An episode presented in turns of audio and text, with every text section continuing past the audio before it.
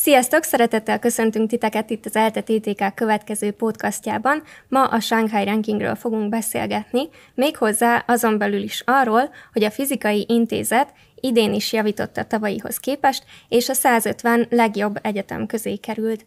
A vendégeink pedig ma Kat Sándor, a Fizikai Intézet igazgatója, és Pap Gergő a Tudománypolitikai Irodától, aki az eltén a rangsoroknak a szakértője. Sziasztok! Szia. Gergő, azt szeretném kérdezni, hogy ö, miért fontos ilyen sorrendeket az egyetemek között felállítani, illetve miket vesz, milyen szempontok szerint állítják most itt a Shanghai Rankingnél az egyetemeket sorrendbe? Igen, az, hogy miért fontos, hát igazából több felhasználója van ezeknek a rangsoroknak. hogy felhasználják ezeket az eredményeket maguk az intézmények. Ugye az intézmények elmondhatják magukról, hogy ők mennyire kiválóak, de igazából akkor ér is az valamit, hogy ez valamilyen összehasonlításban is fel tudják mutatni ezt a kiváló eredményt, és erre egy megoldást kínálnak a, a rangsorok.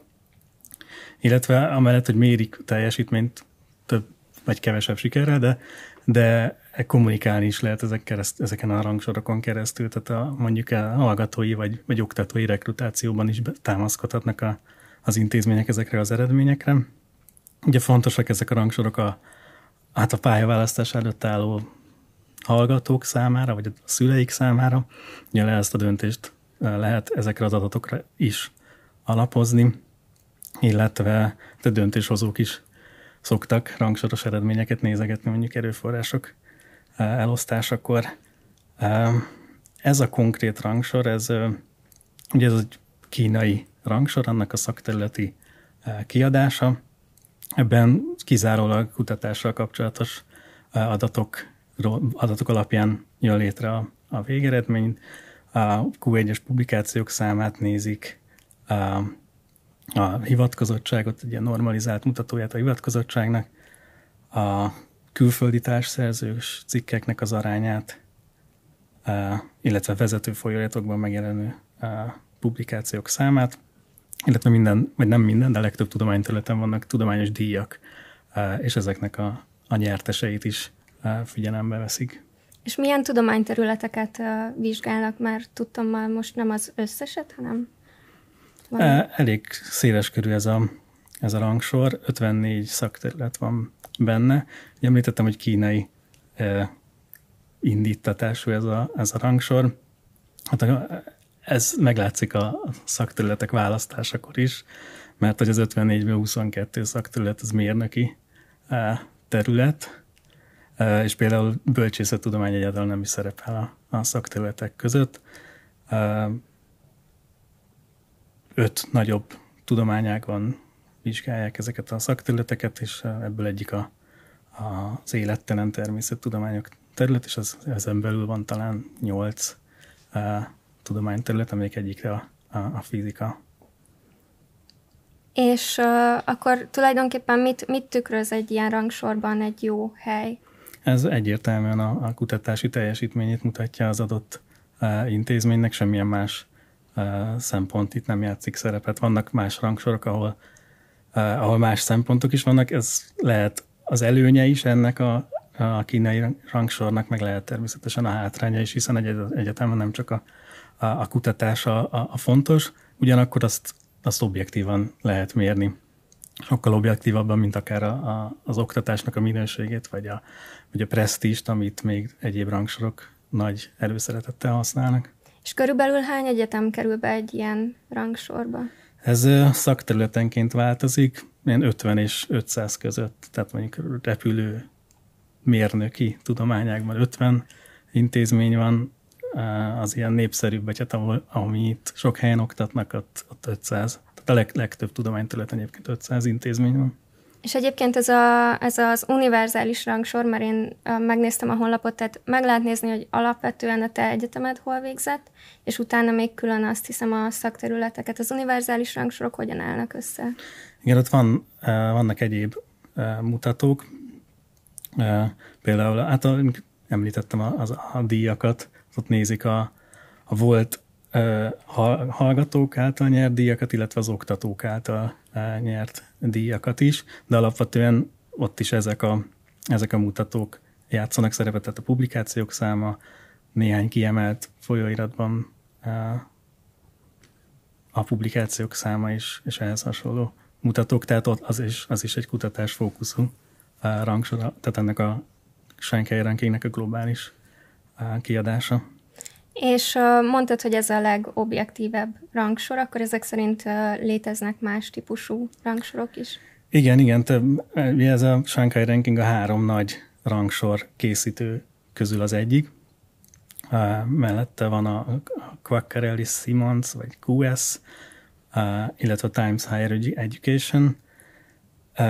Ezekben a rangsorokban egy nagy hangsúlyt képez a, a reputáció, tehát az intézmények a presztízse, amit egy kérdőéves felméréssel mérnek föl. Egyszerűen megkérdeznek uh, több ezer egyetemi embert, akiknek meg kell nevezniük a 30, vagy 10, vagy 15 uh, általuk legjobbnak tartott intézményt, és ebből jön létre egy pontszám. Ugye ez nagyon szubjektív is, meg, meg hát nagyon kevéssé mutatja mondjuk a jelenlegi teljesítményét egy intézménynek, inkább a múltbelit, meg, meg nagyon sok, sok más dolgot, aminek igazából nincsen a, a hallgatók számára például relevanciája. És ezekre az adatokat ráadásul nem is lehet látni, tehát ez teljesen egy ilyen fekete doboz. Egyszerűen az egyetemek kapnak egy pontszámot, és, és ezt így el kell fogadni. Mondtad az előző évek eredményét, tehát akkor ilyenkor nem az aktuális évet, hanem halmozódnak ezek az eredmények, vagy? Igen, a, a publikációs adatokat mindig visszamenőlegesen nézik. Tehát most a, a Shanghai Ranking az a 2015 és 2019 közötti időszakot uh, nézi, és a többi rangsorban is az jellemző, hogy egy-két éves hát lemaradásban vannak, tehát nem a legfrissebb adatokon alapulnak. És Sanyi, akkor hozzád fordulok a kérdéssel, hogy mi mindenem múlt szerinted az, hogy ilyen jó helyezést érjen el a fizikai intézet? Mivel, mint hallottuk, az elsősorban a kutatást méri, ezért nyilván a, ez az intézet kutatási teljesítményét uh, dicséri, mégpedig ebben az időszakban, amit hallottunk 2015-2019 között. Szerintem a, a legfontosabb faktorok itt talán az, hogy benne vagyunk sok jó nemzetközi kollaborációban, tehát nagyon fontos, hogy részt vettünk a gravitációs hullámok felfedezésében, részt veszünk a CERN nagy kollaboráció között jó párban, és persze az összes többi területen dolgozó kollégáink is sok nagy nemzetközi együttműködésben vesznek részt, és ezek a kollaborációs publikációk, ezek mind-mind beszámítanak ezeknek a rangsoroknál, és persze ezt mindenki más is csinálja, tehát összes nagy egyetem természetesen tagja ezeknek a kollaborációknak. Ugye két olyan, hát sőt három olyan mutató is van, nem, négy olyan mutató is van, bocsánat, az ötből, aminél ez nagyon jelentős. Tehát az össz publikációk számában is fontos, a kiemelkedő újságban megjelentek benne, és a másik kettő az meg kifejezetten az egyik az kifejezetten a kollaborációkat méri, és a hivatkozottságban is nyilván sokat számít, hogyha hogyha jó publikációk vannak, de azért nem csak ez a, ez a, a fontos, hanem szerintem az a fajta elképzelés, amit már régóta próbálunk az intézetben követni, hogy, hogy jó kutatókat igyekszünk fölvenni. Nagyon, nagyon erősen nézzük a kutatási teljesítményt, amikor új oktatók bekerülnek hozzánk, ez biztos, hogy hozzájárul ahhoz, hogy, hogy hosszú távon megyünk előre, mert ez persze nagyon szép, hogy most éppen a 150-ben vagyunk, de a tendencia az még fontosabb. Tehát, hogyha visszanézzük az elmúlt néhány évet, akkor három éve még a 260 körül voltunk, két éve már nagyon közel voltunk a 200-hoz, de még mindig a 200-300 között voltunk. Tavaly már a 150-200 közé kerültünk, és idén kerültünk a 150 alá, és mivel a 2020-as évadatait is igazából már lehet valamennyire tudni, a jövő évi rangsor is remélhetőleg hasonló eredményt fog hozni. Egyébként az a jó, hogyha, ha még beszéltek egy kicsit Persze. ebben a konkrét rangsorban, hogy ez nagyon transzparens. Tehát ugyan ők megmondják, hogy a 150 és a 200 között vagyunk, vagy voltunk tavaly, és a 100 és a 150 között vagyunk most, de az egész pontos helyezésünket is meg lehet határozni. Tehát megadnak hozzá minden adatot a honlapon, az alapján ki tudjuk számolni a konkrét pontszámunkat, meg összes versenytársnak a pontszámát, tehát ez alapján tudom mondani azt, hogy a 250 valahányadik helyről léptünk előre a 202-re, két évvel ezelőtt onnan a 161-re, és most a 145-re. Tehát nem is csak a tartományokat tudjuk, hanem a pontos helyezést, és ezzel nagyon szépen látszik, hogy hogyan megyünk előre. Hát innen már nehéz lesz. Egyébként nagyon-nagyon szoros a mezőny, tehát nagyon pici különbségek vannak az egymást követő intézmények között. És mit gondolsz, ezt hogyan lehet még jobban majd elősegíteni? Tehát mondjuk sok-sok külföldi együttműködéssel, például mondtátok, hogy ez az egyik mutató, vagy egy kicsit az oktatás átformálásával, hogy többet publikáljanak a hallgatók is? Mind a kettő. Én azt gondolom, hogy menni kell tovább azon az úton, amin elindultunk. Tehát nagyon oda kell figyelni arra, hogy kiket veszünk fel az intézetbe, kutatónak, oktatónak. Ők jó hallgatókat fognak bevonni a kutatásokba, természetesen akkor a doktoranduszok is akár önállóan is fognak publikálni. Nagyon oda kell figyelni, hogy jó folyiratokban publikáljunk. Az első mutató, ez a Q1-es mutató, ez, ha jól tudom, nem olyan nagyon régóta van. Tehát előtt az összpublikációk uh-huh. számát nézték, és nem régen tértek át arra, hogy nem az összeset nézik, hanem csak a jobb folyiratokban megjelent publikációkat. Erre nekünk is át kell szoknunk, hogy hogy jó, jó folyiratokban publikálunk, és ezt próbáljuk is, de erre továbbra is törekedni kell. Illetve azt is meg kell próbálnunk, hogy a top, a fizikában egyébként a top folyirat az egyet jelent, a Physical Review Letters folyiratot. Próbálom is a kollégáknak ezt, ezt mondani, hogy meg kell próbálni. Tehát, hogyha van egy olyan munka, ami, ami jónak számít, akkor meg kell próbálni a Physical Review Lettersben publikálni, ha nem sikerül, akkor még mindig lehet tovább menni a FIZREV D-be, vagy FIZREV E-be, vagy FIZREV B-be a szakterülettől függően. És a Gergővel már beszéltünk arról, hogy esetleg mondjuk a diákoknak, vagy leendő diákoknak a döntését ez befolyásolhatja, hogy hova jönnek kutatni, tanulni. Látszik ilyen tendencia, hogy esetleg többen jönnek hozzánk emiatt, vagy többen választanak mondjuk minket külföldről is, akár esetleg? Ennek még nagyon az elején vagyunk, tehát ugye a BSC képzésünk az még magyar nyelvű, tehát ott ott talán kisebb a hatása ennek. Tehát országon belül azért általában első helyen szoktunk lenni, nem csak mi, hanem az eltének a, szerintem a legtöbb szakja első helyen van országon belül, tehát ott nem igazán lehet kérdés, hogyha valaki a legjobb egyetemet akarja választani, akkor az eltét kell választani a minden szakterületen. Ez a helyezés szerintem már van olyan jó, hogy ez nemzetközileg is, is, is jelentős, tehát már ott is lehet hatása, de ugye a BSC képzésnél ez még nem számít mesterképzésünk az néhány év óta van már teljesen angol nyelvű is, tehát ott lehet remélem előbb-utóbb erre számítani, hogyha ezt ki tudjuk nyitni, akkor nem csak a magyar hallgatóink jönnek az angol nyelvű mesterképzésre, hanem tényleg jönnek külföldről is. Azt mondom, hogy ez még annyira nem látszik, de remélem, hogy fog látszódni a jövőben. És a kutatás területén milyen uh, új előrerúkolásokkal próbálkozik most a fizikai intézet?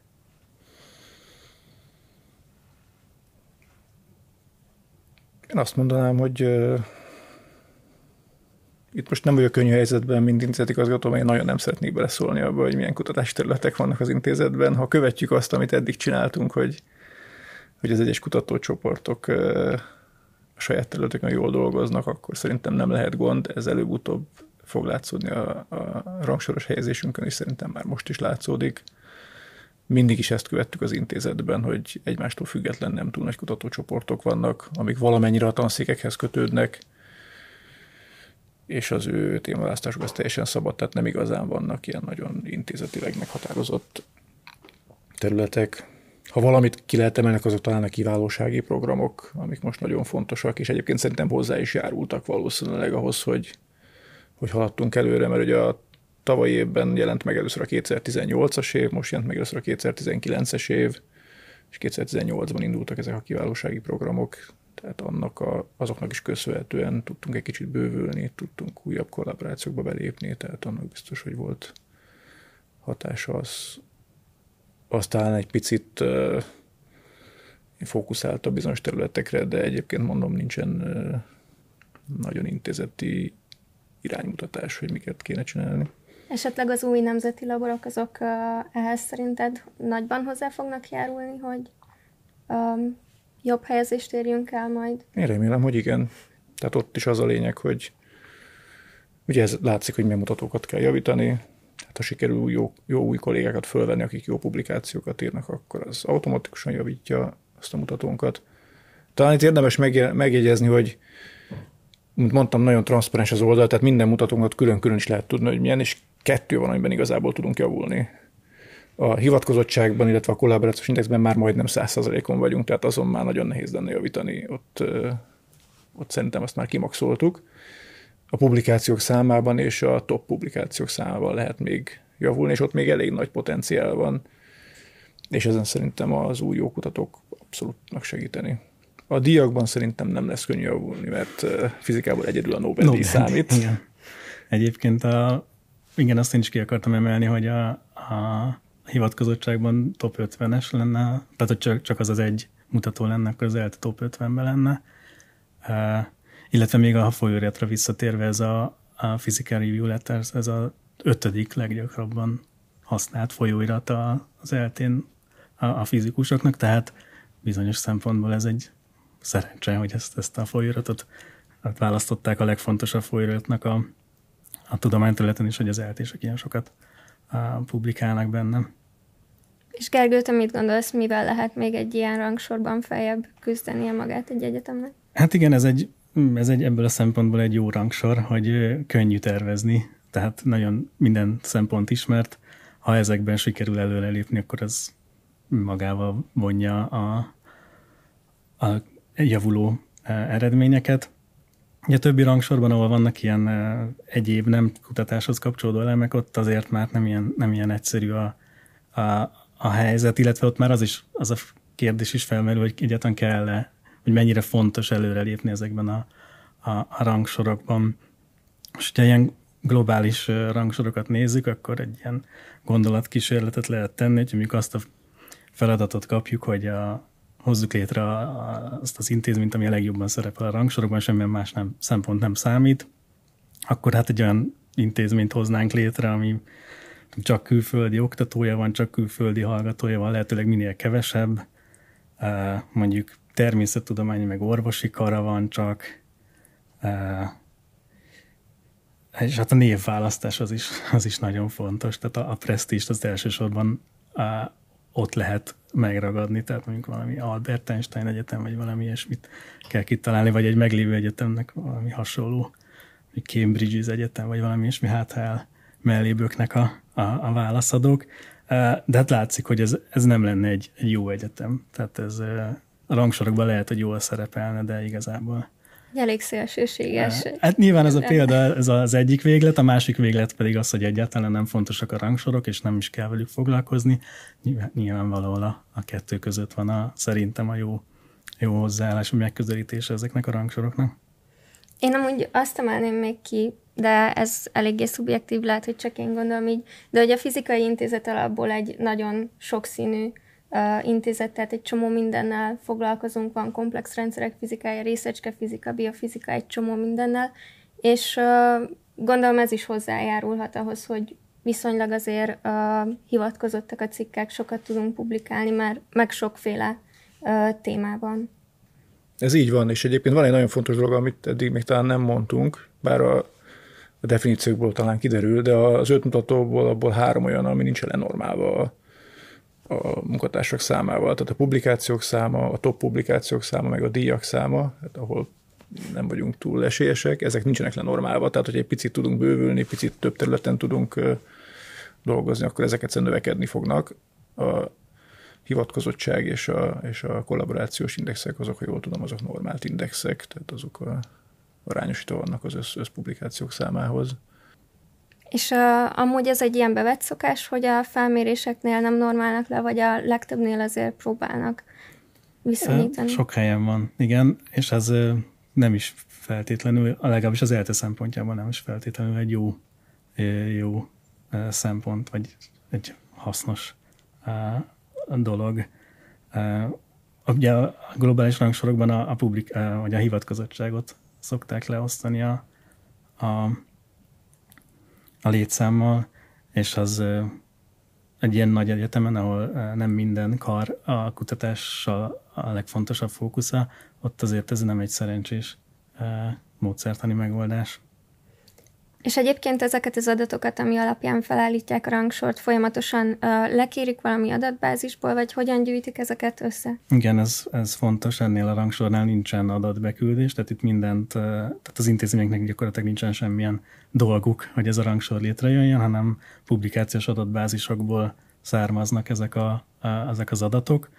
A, a többi rangsorban általában az intézményeknek is kell adatot szolgáltatni, ami hát egy ilyen, ilyen tehát nem, nem feltétlenül jó, jó megoldás, így a, a, mondjuk a verseny tisztaságát tekintve, hogy, illetve viszonylag tehát viszonylag nehéz is megszerezni néhány adatot, de ez, ez már az intézményeknek a, a problémája. De alapvetően szerintem jobbak azok a rangsorok, ahol nincsen ilyen, ilyen e, emberi oldala.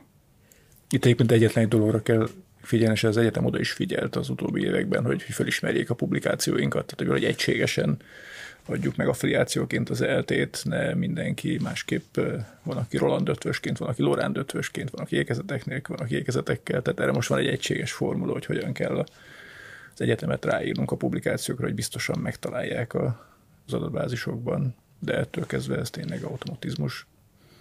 Tehát akkor ebből lehet egyébként, Gariba, hogyha valakik mondjuk elírnak valamit, akkor egy-egy publikáció esetleg nem kerül be? Ilyen, ilyen biztos van még mindig, de, de igen, erre, erre a figyelem az oda lett irányítva, hogy, hogy ez tényleg ez nagyon fontos. Tehát elkészül egy publikáció, akkor ez egy óriási kár, hogyha ez nem számolódik az eltéhez. És mondta Sanyi, hogy ő tudja, hogy mondjuk a következő évben nagyjából milyen helyet fogunk elérni.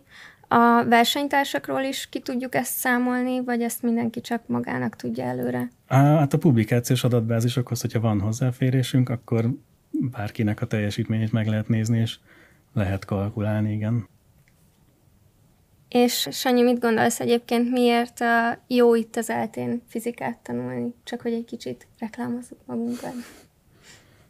Talán pont azért, amit az előbb mondtál, mert nagyon sok oldalú, amikkel foglalkozunk. Hát szerintem országon belül ez a legnagyobb vonzereje a mi intézetünknek, hogy itt tényleg a fizikának az összes, szinte az összeságával lehet foglalkozni, és hogyha ide jön egy hallgató, akkor azért mi azt szoktuk tanácsolni, hogy nagyon hamar érdemes bekapcsolódni valamilyen kutatásban, azon keresztül is próbálni tanulni, és hát minél több dolog közül tud választani, annál inkább meg fogja találni azt, ami neki tényleg tetszik. Igen, egyébként erre én is csak azt tudom mondani, hogy nekem is, amikor elkezdtem az egyetemet, csomó téma lehetőség volt, amiből választhattam, és ez szimpatikus volt számomra, hogy, hogy lehetett egy ilyen szerelem témát találni a sok téma között. És egyébként tudománypolitikai szempontból szerinted Gergő miért éri meg az eltét választani, és esetleg mondjuk nem külföldre menni, hanem itthon maradni, tanulni? Hát ugye mostan, mostani időszakban láttuk, hogy külföldre menni tanulni nem mindig oldható meg. Úgyhogy ha, ha Magyarországon marad a választás, akkor, akkor egyértelműen a, az eltét célszerű preferálni, ahogy az előbb hangzott, igazából ez minden, minden oktatott tudományterületre érvényes. Hát akkor ne felejtsétek el, hogy itt az ELTE fizikai intézetében egy csomó téma közül választhatok, hogyha idejöttök, és ráadásul a világ legjobb 150-je közé tartozunk. Következő héten pedig találkozunk veletek ugyanitt az LTTTK podcastjában. Ha esetleg ezt szeretnétek visszahallgatni, akkor azt megtehetitek Spotify-on, Google Podcaston és Apple Podcaston is, illetve, hogyha tetszett a videó, akkor lájkoljátok, és iratkozzatok fel. Sziasztok!